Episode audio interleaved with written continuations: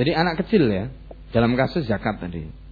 Anak kecil dalam kasus zakat fitrah, meskipun dia itu baru lahir menjelang hari raya, dia tetap diwajibkan.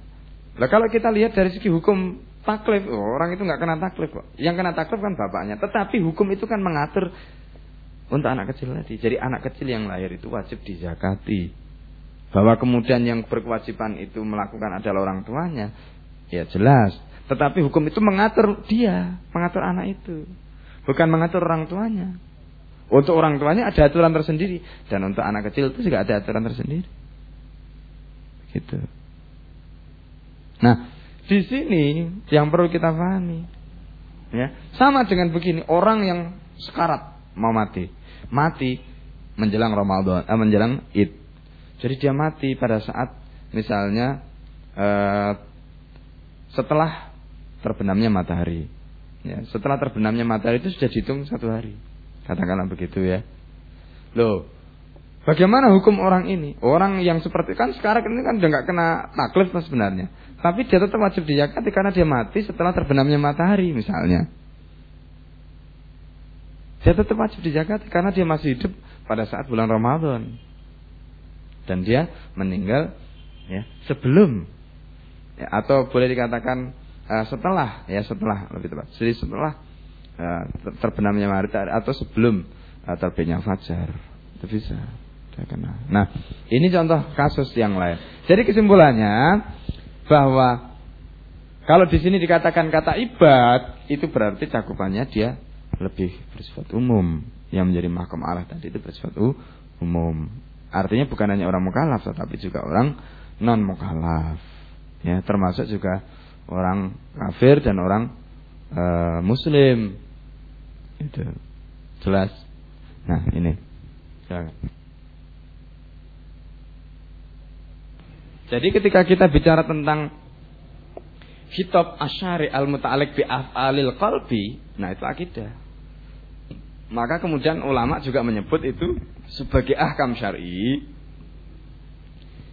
yang dikatakan oleh al ataf tazani tadi ya itu dengan istilah ahkam asliyah i'tiqadiyah ya orang kafir ya orang itu dihukumi kafir orang itu dihukumi mukmin itu berkaitan dengan afalul qalbinya nah itu juga mereka sebut sebagai hukum sara dalam konteks asliyah i'tiqadiyah Makanya kan kemarin saya sudah singgung. Jadi hukum sara itu menurut ulama usul diklasifikasikan menjadi dua. Ada hukum syarak yang disebut far'iyah amaliyah dan itu yang kita sebut dalam istilah umum kita itu dengan istilah hukum syarak. Kemudian ada hukum syarak yang mereka sebut dengan uh, asliyah, i'tiqadiyah dan itu yang kita sebut dengan uh, akidah.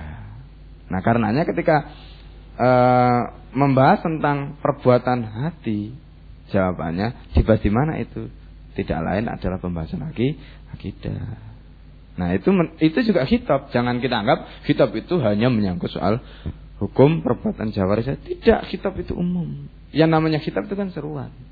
Seruan itu bisa seruan untuk dilakukan dan juga bisa seruan untuk diyakini. Ketika tadi saya contohkan ya ayyuhalladzina amanu amin itu juga seruan. Sama dengan ya ayyuhalladzina amanu kutiba, sama seruan juga. Ya kan? Seruan. Cuma bedanya yang satu itu mengatur aktivitas fisik, yang satu mengatur aktivitas hati. Bedanya di situ saja. Nah, dari situlah maka kemudian ulama usul membuat pembagian tadi. Ada bidang akidah, ada bidang syari, syariah. Nah, begitu. Nah, inilah yang nanti juga ketika kita membahas tentang hadis, ya tentang hadis ahad, itu juga sebenarnya berangkat dari dua konteks tadi. Maka ketika kita bicara soal misalnya khitab jawareh, itu konteksnya berkaitan dengan wujubul amal udah. Masalah ini wajib dilakukan atau tidak? Ya sudah wajib dilakukan. Tidak lagi dipersoalkan ini ahad atau tidak ahad karena konteksnya adalah amal. Tetapi kalau kita bicara dalam konteks per, apa yakin atau tidak yakin itu perkara lain. Nah inilah yang jadi masalah. Karena mereka tidak mau menerima pembahasan tadi ada dua ada masalah etikodiah dan ada masalah uh, amaliyah far'iyah tadi itu itu yang menjadi persoalan sehingga kemudian pembagian loh kalau wajib diamali itu juga harus diyakini nah di situ masalahnya Padahal berbeda konteks ini. Gitu loh. Jadi ini sebenarnya persoalan usul. Ya, persoalan usul. Nah, selama usulnya itu tidak bisa ketemu, nanti furuk-furuknya nggak ketemu. Nggak yakin. Nah, itu padahal dua konteks yang berbeda. Nah, jadi itu sebenarnya adalah masalah usul. Jelas? Jadi begitu persoalannya. Nah, inilah secara umum yang berkaitan dengan masalah yang pertama. Ya, masalah yang terkait dengan ahkam wa muta'alliqatuhu. Jadi bagaimana hukum dan apa saja yang terkait dengan hukum tadi. Jadi memang ada empat konteks itu pembahasannya. Al-hukmu, al-hakim, al-mahkum fi dan al-mahkum alaih. Nah yang kedua adalah pembahasan tentang dalil. Ya, baru kita memasuki poin kedua. Nah, dalil seperti yang dikatakan oleh Imam Al-Ghazali yang beliau sebut dengan al-musmir itu karena ini adalah menyangkut persoalan usul. Ya, masalah usul, dalil itu ulama usul berpendapat begini, yang disebut sebagai dalil itu adalah sesuatu yang qat'i yang tidak koti itu tidak bisa disebut sebagai dalil. Maka ulama usul juga membedakan antara dalil dengan amaroh. Ya, antara dalil dengan ama amaroh. Apa itu amaroh? Bukan imaroh ya, lain. Amaroh dengan imaroh, jangan salah sebut ini. Imaroh itu kepemimpinan, kalau amaroh itu sinyal, tanda, alamat. Nah, itu amaroh. Contoh dalam konteks ya amarah ini misalnya. Kita bisa sebutkan begini. Yang disebut dengan amarah itu mendung misalnya. Itu amarah. Bagi apa? Hujan. Kenapa kok disebut amarah? Karena mendung tak berarti hujan. Nah ya kan? Ya kan? Mendung tak berarti hujan. Kalau mendung pasti hujan itu bukan amarah Nah, gitu loh. Itu namanya dalil nanti. Nah, di situlah ulama usul membedakan antara amarah dan dalil. Gitu loh. Antara amarah dan da dalil. Jadi kalau amarah itu adalah menyangkut sesuatu yang hasilnya belum pasti. Makanya disebut amarah. Nah, jadi ini klasifikasi menurut mereka. Dan karenanya ketika kita bicara soal dalil itu seperti yang dikemukakan oleh Al Isnawi ya. Nah, Al Isnawi ini pendapatnya banyak dikutip oleh Setaki di dalam kitab misalnya uh, Izalatul Atribanil Judur misalnya yang membahas tentang masalah dalil juga dikutip. Jadi kalau kita kembalikan pada pendapat ulama seperti Al Isnawi ya, itu jelas bahwa yang disebut dengan dalil itu adalah satu yang pasti. Al Isnawi ini madhab syafi'i. Ya, madhab syafi'i dia mempunyai kitab syarah uh, atas usul fikihnya Imam Al-Baidawi. Ya, tuh. Nah, menurut Al-Isnawi atau juga Imam Al-Baidawi ya, yang dinamakan dengan dalil tadi mesti qat'i. Yang dimaksud dengan qat'i itu bagaimana? Qat'i dalam arti bahwa dalil itu adalah wahyu dari Allah atau sesuatu yang dinyatakan oleh wahyu dari Allah. Itu dalil. Itu. Nah kalau tidak begitu, itu namanya bukan dalil. Nah maka nanti ada istilah ya ma yudhannu ya annahu dalil walaysa bidalilin. Jadi apa yang diduga sebagai dalil padahal bukan dalil. Nah, itulah yang kemudian nanti kita sebut dengan al-adillah al-mukhtalafah. Maka ketika kita bicara soal dalil, di sini kemudian diklasifikasikan menjadi dua. Ada dalil yang mutafakoh dan ada dalil yang mukhtalafah. Nah dalil yang mutafakoh itulah yang sebenarnya bisa disebut sebagai dalil. Ya, dalil. Kenapa disebut sebagai dalil? Karena yang mutafakoh itu yang dinyatakan oleh wahyu bahwa itu adalah dalil. Dengan kata lain itulah yang koti menurut kesepakatan para ulama. Pertama, Al-Quran. Tidak ada ikhtilaf Al-Quran itu adalah dalil. Yang kedua, sunnah. Juga tidak ada ikhtilaf Al-Quran itu, eh, sunnah itu adalah dalil. Ya, sunnah itu adalah dalil dan sekaligus sumber. Nah nanti kita jelaskan apa bedanya antara dalil kemarin ada pertanyaan dengan apa bedanya antara dalil dengan sumber. Gitu. Apa bedanya? Sebenarnya ulama tidak membedakan. Ada yang membedakan, ada yang tidak. Tetapi ya kalau kita ikuti dalam pembahasan-pembahasan kemudian sebenarnya tidak terlalu urgen untuk membedakan antara masadirul ahkam, sumber-sumber hukum dan adilatul ahkam. Karena ada yang mengatakan masadir dia adillah. Ya, sumber itu juga adalah dalil. Jadi sebenarnya tidak terlalu urgen. Yang jelas kita harus memahami baik itu yang disebut masadirul ahkam atau dalilul ahkam, adilatul ahkam, itu harus qat'i. Itu yang penting. Dan kenapa harus qat'i? Karena ini masalah usul. Kenapa masalah usul? Karena inilah yang akan membangun pemikiran-pemikiran yang lain. Dan di bawahnya tidak ada lagi pemikiran. Itu usul. Jadi karena dalil itu adalah sesuatu yang digunakan untuk membangun kerangka pemikiran yang lain, berarti ini kan masalah fondasi, masalah usul. Kalau masalah usul ini tidak kuat, debatable bagaimana dia bisa menghasilkan bangunan-bangunan yang lain. Nah itu. Karenanya kita bisa sebut dalil sebagai perkara usul itu adalah bagian atau sama ya kotinya seperti masalah akidah karena ini adalah perkara yang tidak boleh ada debatable. Nah, supaya dalil itu bisa dikatakan kot'i maka harus bisa dipastikan bahwa dalil itu memang bersumber dari wahyu. Atau dinyatakan oleh wahyu bahwa itu adalah dalil. Nah begitu. Maka kemudian anda bisa baca itu di dalam Islam politik spiritual. Jadi bagaimana sesuatu dinyatakan oleh wahyu sebagai sebuah dalil?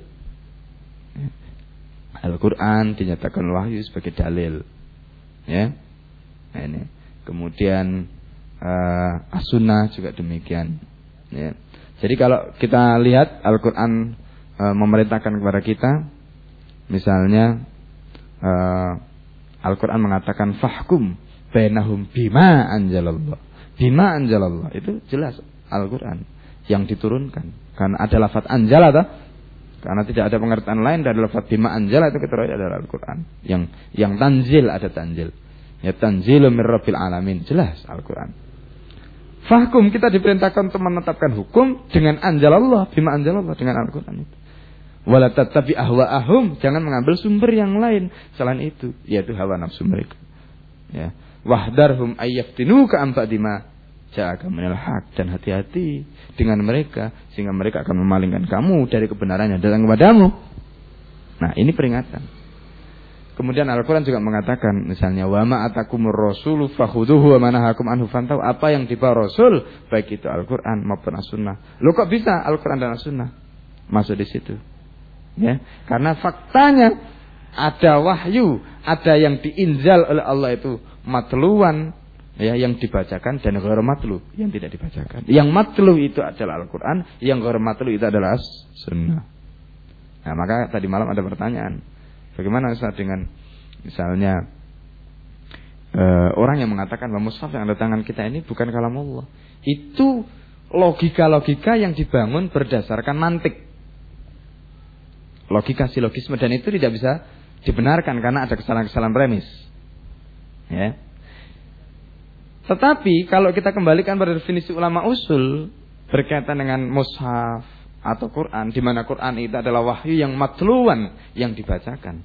Karena Al Ash'ari itu mengatakan begini, yang disebut kalam Allah itu adalah ya kalam yang tidak bila sautin bila harfin tidak ada suaranya dan tidak ada hurufnya. Nah kalau ada suaranya kan berarti nggak bisa dibaca. Ya, ada kalau ada suaranya kan berarti bisa dibaca. Kalau tidak ada suaranya kan nggak bisa dibaca. Atau yang bisa dibaca itu berarti bukan kalau yang tidak bisa dibaca berarti itu yang dimaksud dengan kalam. Logikanya kan begitu. Padahal ulama telah menyebutkan, ulama usul yang lain juga menyebutkan yang dinamakan Quran itu adalah wahyu yang diturunkan dan matluan jadi dibacakan. Hmm. Dan faktanya begitu. Iqra ya Muhammad, Iqra ya Muhammad, Iqra ya Muhammad. Itu jelas matluan kok. Ya kan? Jadi kalau logika tadi kan jelas premisnya sudah salah tak? Bertentangan dengan fakta Jibril yang mengatakan Iqra, Iqra, Iqra. Kata Rasulullah, ma'ana bikorin, ma'ana bikorin. Lah itu apa? Jelas matlu. Ya kan, jelas matlu. Dan karena itu matlu, maka namanya matlu kan ada hurufnya, nggak mungkin tidak. Ya, nah ini kesalahan logika ini. Kesalahan logika ini. Jadi kesimpulannya Al-Quran itu adalah wahyu yang dibacakan. Sedangkan hadis adalah wahyu yang tidak dibacakan. Tapi dua-duanya wahyu. Al-Quran mengatakan, wa ma yantiku. Apa yang keluar dari mulut Rasul Ya, wa ma yantiqu anil hawa. Ya. Apa yang dikeluarkan dari mulut Rasul itu bukan dari hawa nafsunya. In huwa sekali-kali itu hanyalah wahyun yuha. Wahyu yang diwahyukan. Nah, wamayantiku yang keluar dari mulut Nabi itu kan ada dua. Quran dan sunnah. Bedanya yang pertama itu makna dan lafadznya itu dari Allah karena matlu tadi itu. Yang kedua itu maknanya dari Allah, lafadznya dari Rasul. Karena tidak matlu tadi, tidak dibacakan. Nah itu bedanya. Di situ saja sebenarnya. Ya, di situ saja sebenarnya perbedaan Al-Quran dan As-Sunnah. Dua-duanya wahyu. Dan karenanya itu, maka kita harus menerima Al-Quran dan Sunnah sebagai sumber otoritatif. Ya, sebagai sumber otoritatif untuk menjadikan keduanya sebagai dalil karena dinyatakan jelas secara qat'i oleh wahyu. Nah, begitu. Nah, sekarang kalau Quran Sunnah jelas. Bagaimana dengan ijma? Itu. Terus ijma yang mana? Ya kan? Ijma yang mana yang bisa kita pakai? Apakah ijma sahabat, ijma ulama, atau ijma mustahid, atau ijma siapa? Pertama yang perlu kita pahami, sesuatu ya, yang bisa kita jadikan dalil adalah sesuatu yang dinyatakan oleh wahyu. Itu tadi kuncinya. Supaya itu bisa disebut sebagai kopi. Nah sekarang adakah ijma selain ijma sahabat yang dinyatakan oleh wahyu? Ya, bahwa kesepakatan mereka itu bisa acceptable, diterima. Di mana ketika mereka sepakat itu tidak mungkin mereka salah. Sehingga kesepakatan mereka itu bisa dijadikan sebagai sumber hukum. Apakah ada selain sahabat? Tidak ada. Al-Quran jelas mengatakan begini. Ya. Radiyallahu anhum wa radu anhu dzalika liman Ya kan? Allah itu ridho kepada mereka. Ya radhiyallahu anhum wa radu anhu dan mereka juga ridho kepada Allah. Orang yang diridhoi oleh Allah dan mereka ridho kepada Allah, tidak mungkin mereka sepakat melakukan perkara dosa. Kalau mereka itu sepakat melakukan dosa, bagaimana Allah bisa ridho dengan mereka? Yang kedua, ketika Allah mengatakan, Inna nahnu nazzalna dzikra wa inna lahu lahafidun. Kami akan turunkan zikir Al-Qur'an dan kami yang akan menjaga Quran ini. Oh ya, orisinil orisinil jadi orisinalitasnya ya. Keasliannya. Ya, otentisitasnya, keasliannya. Itu dijaga oleh Allah. Allah menjaga bagaimana caranya Allah menjaga? Allah menjaga Al-Qur'an itu dengan kemudian secara fakta ya, melalui Rasul dan para sahabatnya. Itu fakta. Kita nggak bisa mengingkari jasa mereka. Nah, kalau Allah itu menjadikan generasi untuk menjaga Al-Quran. Dan Allah berjanji untuk menjadikan Al-Quran itu sebagai sesuatu yang terjaga. Maka Allah pasti juga menjaga generasi yang dijadikan oleh Allah. Sebagai penjaga Al-Quran tadi kan. Nah, sehingga ketika mereka itu secara nyata menjadi perantara dari Rasul pada kita untuk menyampaikan wahyu. Karena itu mustahil mereka juga tidak dijaga oleh Allah. Karena Allah sendiri mengatakan Inna nahnu nazzalna dzikra wa inna lahu hafidun. Itu artinya bahwa mereka secara ijma'i meskipun tidak secara fardi ya. Secara fardi tidak karena mereka tidak masuk tetapi secara ijma'i artinya secara kolektif keseluruhan mereka karena mereka tidak mungkin Ya, artinya kalau Allah menjaga mereka itu artinya mereka secara kolektif dijaga oleh Allah dari melakukan perbuatan maksiat yang dilakukan secara sengaja sebagai kesepakatan mereka. Itu tidak mungkin. Karena jika itu berarti sama saja Allah tidak menjaga Al-Quran tadi. Logikanya begitu. Jadi kalau Allah berjanji Allah akan menjaga berarti juga menjaga mereka secara kolektif meskipun secara pribadi-pribadi tidak. Karena logikanya mereka tidak maksum. Nah, ini. Nah karena itu nanti ada perbedaan antara ijma sahabat dan madhab sahabat itu berbeda. Tidak berarti kalau ijma sahabat itu sama dengan madhab sahabat karena madhab sahabat mungkin diikuti oleh banyak orang maka menjadi ijma tidak bisa begitu. Nah kalau begitu bagaimana yang dimaksud dengan ijma? Ijma itu adalah kesepakatan. Kalau kita bicara soal ijma sahabat berarti kesepakatan para sahabat terhadap sesuatu bahwa sesuatu itu adalah hukum. Kalau ijma itu sepakat, eh, kalau sahabat itu sepakat terhadap sesuatu itu adalah hukum, logikanya mereka sudah tahu bahwa hukumnya memang begitu. Kalau mujtahid diikuti oleh sahabat-sahabat yang lain, itu namanya tidak sepakat. Wong mereka itu sebelumnya nggak tahu, kemudian mereka kalau orang Madura bilang norok bontek, ya mengikuti apa kata mustahidnya, dan itu namanya tidak ijma, namanya taklid, ya kan? Kalau ijma itu artinya yang berijma itu semuanya tahu mbak, memang hukumnya begitu karena itu mereka sepakat. Itu namanya ijma. Kemudian logika yang perlu kita fahami adalah kenapa ijma sahabat di samping dinyatakan wahyu seperti itu, ya. Kemudian eh, yang lain tadi itu juga mengerti memang hukumnya begitu sehingga mereka sepakat. Biasanya kesepakatan itu dilakukan di satu tempat. Loh kok di satu tempat loh. Bagaimana tidak di satu tempat mereka bisa disebut isma? Misalnya di tempat yang berbeda, bagaimana disebut isma? Wong orang yang berisma itu nggak ngerti perbuatan yang dilakukan, bagaimana bisa disebut isma? Nanti jangan-jangan informasi yang sampai itu berbeda kan begitu. Tetapi jika ada satu perbuatan di satu tempat diketahui oleh semua orang, ya, kemudian orang yang mengetahui itu sepakat tidak menolak perbuatan tadi, nah itulah yang disebut dengan ijma. Artinya berarti perbuatan itu dilakukan di satu tempat yang lain tahu. Kemudian mereka sepakat tidak menolak. Padahal perkara itu harus ditolak. Nah ini namanya ijma. Makanya syarat ijma itu ada dua. Pertama, perbuatan itu dilakukan secara terbuka. Di satu tempat. Yang kedua, perbuatan itu mestinya biasanya itu diingkari. Tetapi tidak diingkari. Nah karenanya kemudian ijma sahabat itu juga disebut sebagai ya sebagai dalil yang atau sebagai kesepakatan yang kasyif Ani dalil, artinya kesepakatan. Sahabat yang bisa membongkar bahwa ada dalil lain sebenarnya.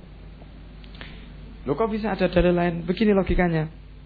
Para sahabat, itu kan mereka, boleh kita katakan selama Rasulullah diutus sampai Rasulullah wafat itu berapa tahun? Bisa, 23 tahun kan? 23 tahun. Coba Anda hitung saja logikanya begini. Kalau Anda hitung, mereka 23 tahun ketemu Rasulullah. Setiap menit itu ada hadis. Coba berapa menit selama 23 tahun? Coba hitung. Berapa menit? Eh? Berapa menit selama 23 tahun?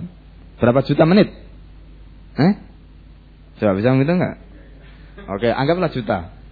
Ya, ada kan? Ada kan juta? Oke. Sekarang hadis yang sampai kepada kita berapa? Ya? Enggak banyak, enggak enggak juta. Loh kok bisa begitu? Loh apakah kita ini berarti kalau begitu Islam ini mengalami degradasi? Bukan begitu maksudnya. Tapi yang jelas kita harus mengakui juga apa yang diketahui oleh para sahabat satu dengan yang lain itu kan juga berbeda-beda. Nah, padahal semuanya itu juga dari Rasulullah kan. Sumbernya dari Rasul karena Rasul adalah sumber. Terus kita akui.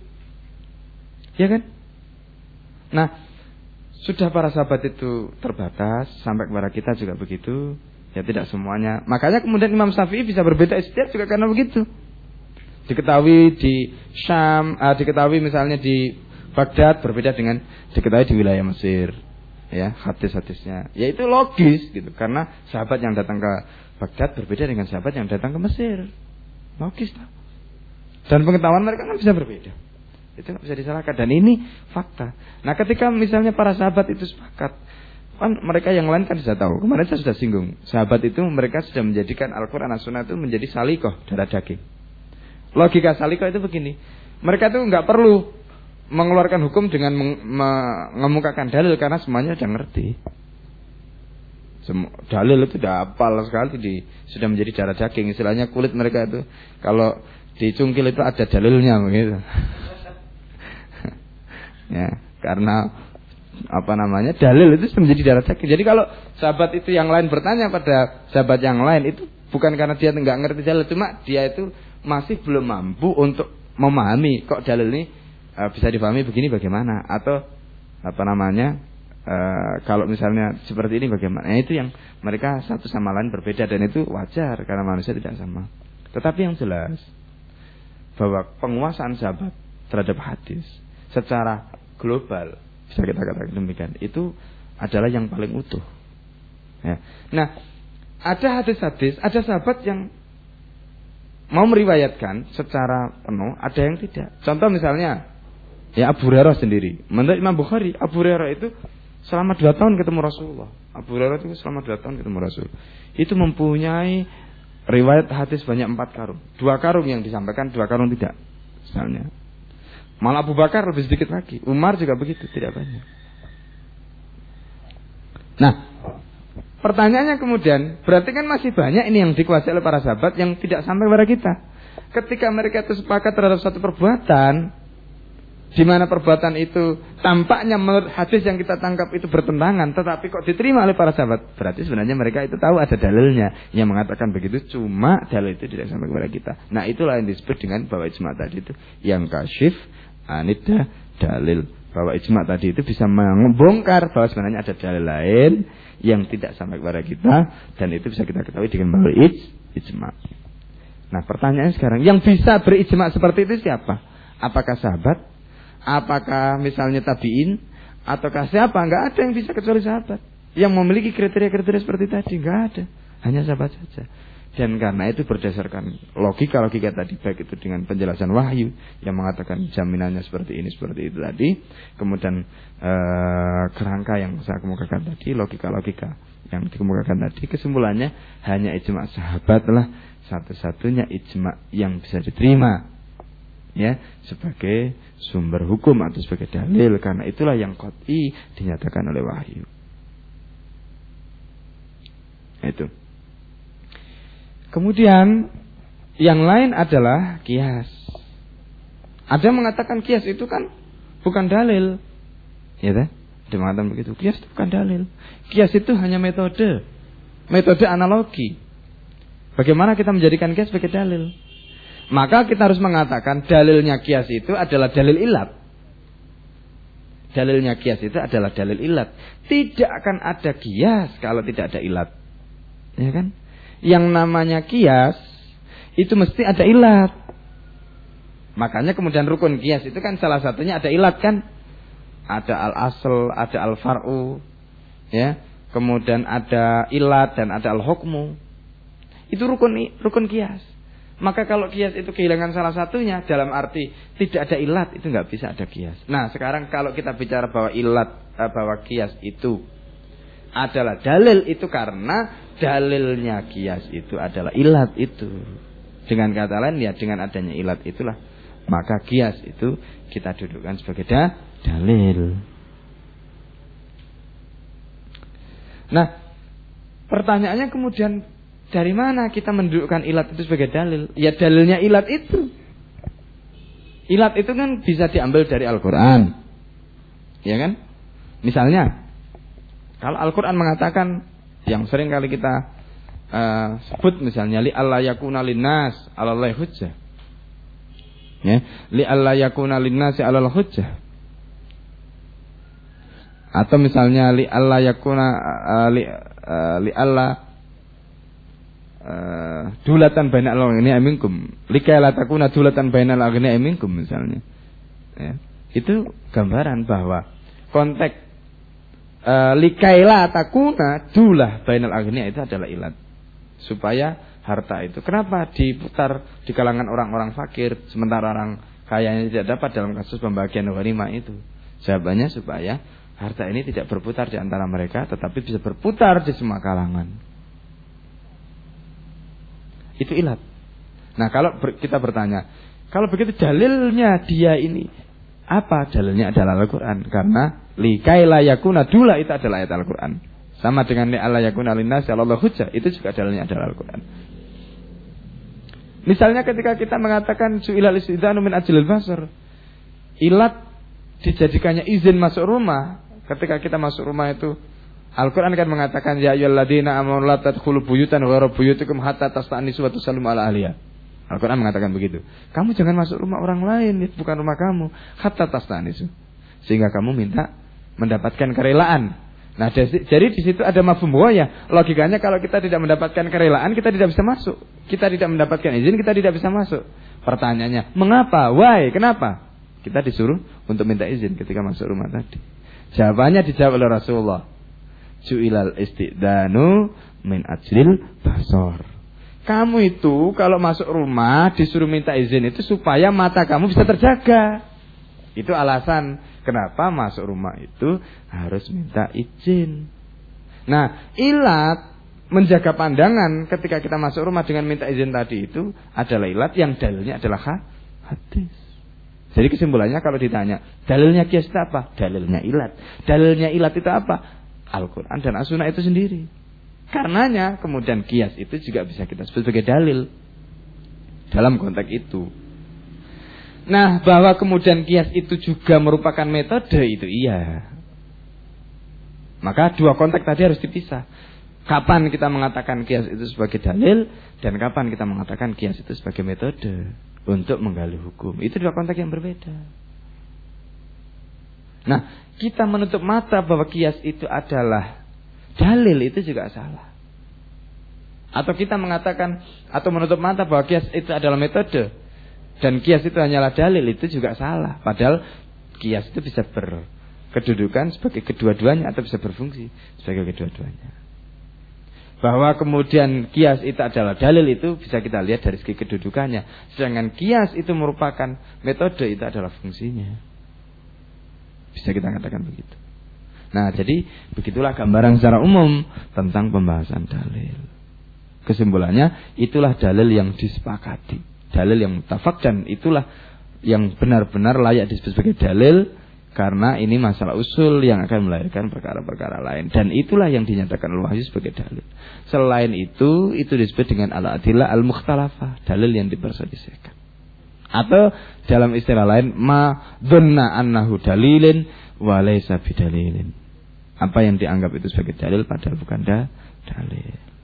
Nah itulah yang kemudian nanti dirinci ada masalah mursalah, ada istihsan, ya kemudian ada madhab sahabat, ada misalnya syar'u koplana, ada satu dari'ah, ada ma'alatul af'al, ya dan lain-lain itu.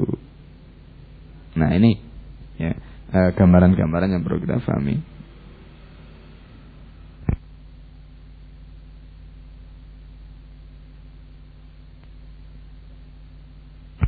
Jadi ketika kita bicara tentang dalil ilat, ya dalil ilat itu adalah Al-Quran, dalil ilat itu adalah As-Sunnah.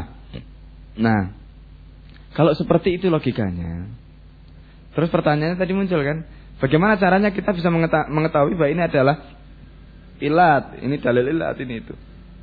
Maka bisa kita katakan bahwa ilat itu pertama harus syar'i. Kapan ilat itu dikatakan syar'i? Ilat itu harus mansus. Kapan ilat itu dikatakan mansus pertama?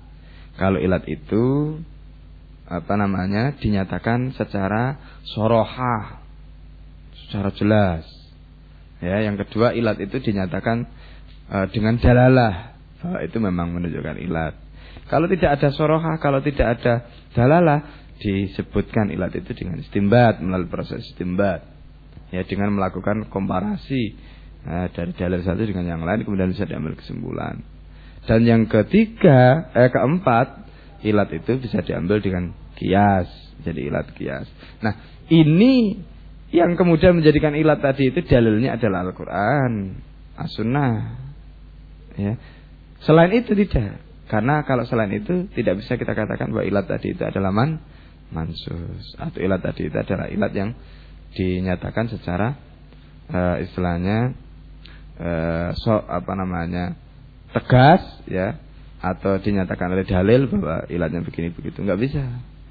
Nah karena itu e, istilahnya e, maslak ya atau jalan untuk mengetahui ilat itu bisa kita sebut dengan empat tadi ya.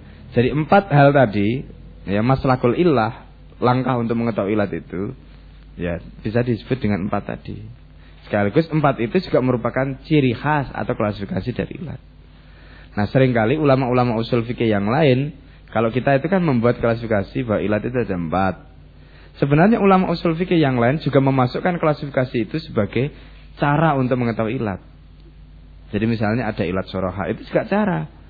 Bagaimana ilat itu diketahui. Kalau orang itu menyebut uh, itu adalah misalnya dalalah, itu juga cara sekaligus juga cara bukan hanya klasifikasinya saja tapi juga sekaligus menunjukkan bahwa cara untuk mengetahui ilat dalam konteks soroha itu begini dalalah begini istimat begini ya kias begini. Itu juga cara. Maka kemudian disebut ya turuk ya atau maslak uh, lima ilah nah bisa disebut begitu. Jadi cara atau jalan untuk mengetahui uh, ilat. Nah, itu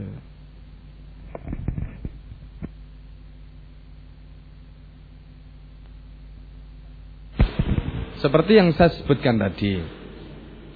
Ketika disebut istihad itu adalah prosesnya. Istihad itu adalah caranya. Istihad itu adalah aktivitasnya. Justru salah jika dikatakan bahwa istihad adalah sumber. Ya, justru salah.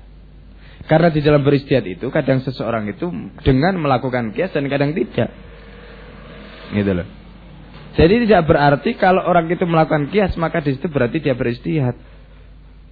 Karena kadang-kadang ada orang yang misalnya contoh ya melakukan kias tidak dengan menggunakan cara atau tidak menggunakan uh, misalnya kias yang bisa diterima. Ya contoh misalnya uh, begini nih menggunakan analogi mantik. Contoh ya, e, ketika orang itu menggunakan analogi bahwa syuro itu ajaran Islam, demokrasi mengajarkan syuro, ya maka berarti demokrasi itu bagian dari Islam. Ini pakai kias juga kan? Mengkiaskan tetapi dengan menggunakan mantik. Bukan kias dikarenakan adanya uh, ilat persamaan antara usul dan furuknya lain. Nah, pertanyaannya kemudian, apakah model pengkiasan seperti ini, seperti yang dilakukan dalam kitab Fiqh Daulah, itu bisa disebut sebagai istiad? Tidak. Padahal itu juga merupakan aktivitas kias dalam konteks kias mantiki. Nah, dan bukan kias istimbati istilahnya. Berbeda. Nah, karena itu itu tidak bisa disebut sebagai istihad. Nah, istihad ini adalah aktivitas yang boleh kita katakan bersifat umum di dalamnya seorang mustad itu kadangkala dengan menggunakan kias ya kadang-kadang tidak tergantung kalau kemudian dia beristimbat atau menggali hukum atau beristiad tadi itu menghadapi dalil yang di dalamnya ada ilat maka dia akan menggunakan kias. Ya. Nah jadi itu istihad. Makanya istihad itu kan definisinya begitu. Budul wus'i li nailidon ya minal ahkam ya min adillatiha atau al mustambata min adillatiha tafsiliyah itu jadi jadi budul wus'i mengerahkan seluruh tenaga li nailidoni minal ahkam untuk mendapatkan dugaan kuat dari hukum al mustambata yang digali min adillati tafsilah dari dalil-dalil tafsil yang tidak ada lagi kemampuan untuk mendapatkan yang lain. Itu. Jadi boleh dikatakan yang namanya istihad itu sudah merupakan upaya maksimum. Sudah tidak mungkin lagi. Upaya yang sudah klimaks sudah tidak mungkin lagi ada upaya di atasnya. Itu istihad. Ya. Untuk apa? Mencari don. Don dari apa? Dari hukum yang digali dari dalil-dalil tafsili. Itu namanya istihad. Nah karenanya di dalam beristihad itu bisa jadi seperti yang saya sebutkan tadi menggunakan kias dan bisa tidak. Jadi kalau dikatakan kenapa sumbernya itu tidak disebut istihad saja, kok misalnya disebut kias karena kias itu lebih spesifik. Meskipun kias itu kemudian bisa merujuk pada aktivitas atau metode, tetapi yang jelas kias itu juga bisa berfungsi atau bisa dikatakan, bisa diartikan sebagai sumber. Ya kan? Sebagai sumber dilihat dari si kedudukannya. Nah karenanya beda antara kias dengan istihad.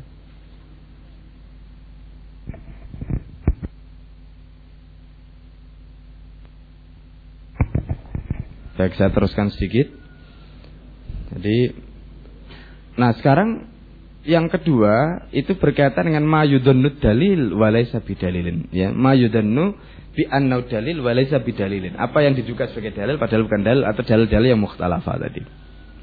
Nah, dalil yang mukhtalafah itu Oke, saya tidak akan jelaskan semua. Mungkin saya akan singgung beberapa yang urgen. Pertama, masalah mursalah. Apa dimaksud dengan masalah mursalah? Masalah itu jamak dari maslahat. Mursalah itu adalah sifat dari maslahat tadi. Nah, menurut ulama usul yang disebut dengan maslahat itu bisa dikasihkan menjadi tiga. Ada maslahat mu'tabarah, maslahat ghairu mu'tabarah dan maslahat tengah-tengah antara mu'tabarah dan ghairu mu'tabarah. Nah, gitu. Nah, masalah tengah-tengah antara mu'tabar dan ghairu mu'tabarah itu atau yang tidak mu'tabar dan selain masalah muktabar itu masalah yang diterima. Masalah tegoro muktabar itu adalah masalah yang tidak diterima. Nah, masalah mursalah itu adalah masalah yang tidak muktabar dan juga tidak Yang kedua tadi, itu yang disebut dengan masalah atau masalah mursalah. Nah, itu. Contoh begini, masalah yang gharu mu'tabar itu. Masalah yang gharu mu'tabar itu begini. Misalnya ketika ada seorang ya, raja yang ketika dia membatalkan puasa dengan sengaja itu kan hukumannya menurut Al-Qur'an jelaskan kriterianya pertama ya dia membebaskan budak yang kedua dia memberi makan pada fakir miskin nah kalau yang pertama dan kedua itu mudah. Ya kan? Maka itu tidak akan menimbulkan jerah padahal hukuman bagi orang itu kan harus jawab dan jawab jawajir kan begitu lagi kan? Nah bagaimana sifat jerah? Maka menurut maslahat tadi itu, udah nggak usah itu, suruh aja puasa. Padahal sebenarnya urut-urutannya harus yang pertama. Kalau tidak mampu baru kedua, kalau tidak mampu baru ketiga. Padahal di sini dia mampu yang pertama. Atau dia mampu yang kedua, tiba-tiba langsung yang ketiga. Nah dengan alasan tadi itu pertimbangannya maslahat. Tetapi maslahat seperti ini disebut dengan maslahat yang ghairamu tabaro. Maslahat yang bertentangan dengan dalil. Nah itu tidak boleh. Nah, maslahat yang muktabar itu bagaimana? Maslahat yang muktabar itu menurut sebagian ulama itu misalnya contoh ya. Contoh uh, pengumpulan Quran itu disebut maslahat muktabar. Nah, gitu itu maslahat muktabar. Ya, artinya masalah yang bisa diterima, tidak tidak bertentangan dengan dalil, tidak ada dalil yang menolak, tidak ada dalil memerintahkan, tetapi itu bisa diterima. Itu masalah mutabaroh. Nah sekarang pertanyaannya, yang masalah mursalah itu yang bagaimana? Yang tidak pertama dan yang tidak kedua. Nah itu yang bagaimana? Contohnya seperti pendapat Imam Malik. Ketika Imam Malik mengatakan pencuri itu boleh dipotong tangan begitu ya. Begitu pihak yang dicuri tadi itu ya. Istilahnya sudah apa namanya suspek ya curiga atau sudah mencurigai orang itu. Orang itu kemudian ditangkap. Kenapa? Alasannya ini untuk masalah pihak yang punya harta itu untuk masalah pihak yang punya harta nah masalah yang seperti ini itu dianggap masalah mursalah. Menurut Imam Malik. Nah masalah yang seperti ini apakah bisa dipakai sebagai dalil? Nanti kan bagaimana dengan masalah pencuri? Tiba-tiba tangan dia terpotong padahal belum terbukti lah. Nah ini jadi masalah. Tapi menurut Imam Malik itu boleh dianggap sebagai masalah mursalah. Nah ini contoh gambaran tentang masalah. Ya dan seperti itulah mereka menggunakan uh, kaidah masalah mursalah. Nah, istihsan juga begitu. Ya. Istihsan itu contohnya begini. Istihsan itu adalah menganggap sesuatu itu baik. Ya. Karena pertimbangannya baik, maka sesuatu yang asalnya tidak boleh menjadi boleh. Misalnya begini.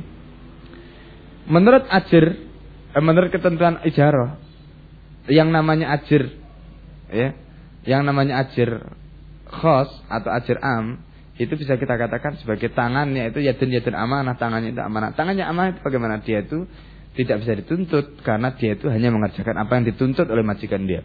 Penjahit misalnya. Dia menjahit baju. Baju yang dijahit ternyata hilang. Nah menurut uh, hadis Rasulullah dikatakan lah di mana lah tidak ada jaminan tidak ada kewajiban untuk menjamin bagi orang yang mendapatkan amanah karena tangan dia itu tangan amanah tetapi menurut teori istihsan wajib itu. Ya. Sebab apa? Sebab kalau tidak dia bisa suatu ketika nanti uh, apa namanya ceroboh. Nah, maka itu teori istihsan dipakai. Sehingga menurut istihsan orang itu wajib supaya dia jerah. Nah, begitu. Ini dalil istihsan. Nah, baik istihsan, masalah mursah sama-sama tidak bisa kita pakai. Demikian juga kasus madhab sahabat seperti yang tadi kita singgung. Nah, ini sekedar tambahan dan yang lain-lain Anda bisa kaji lebih jauh dalam kaitannya dengan dalil yang diperselisihkan. Nah itu.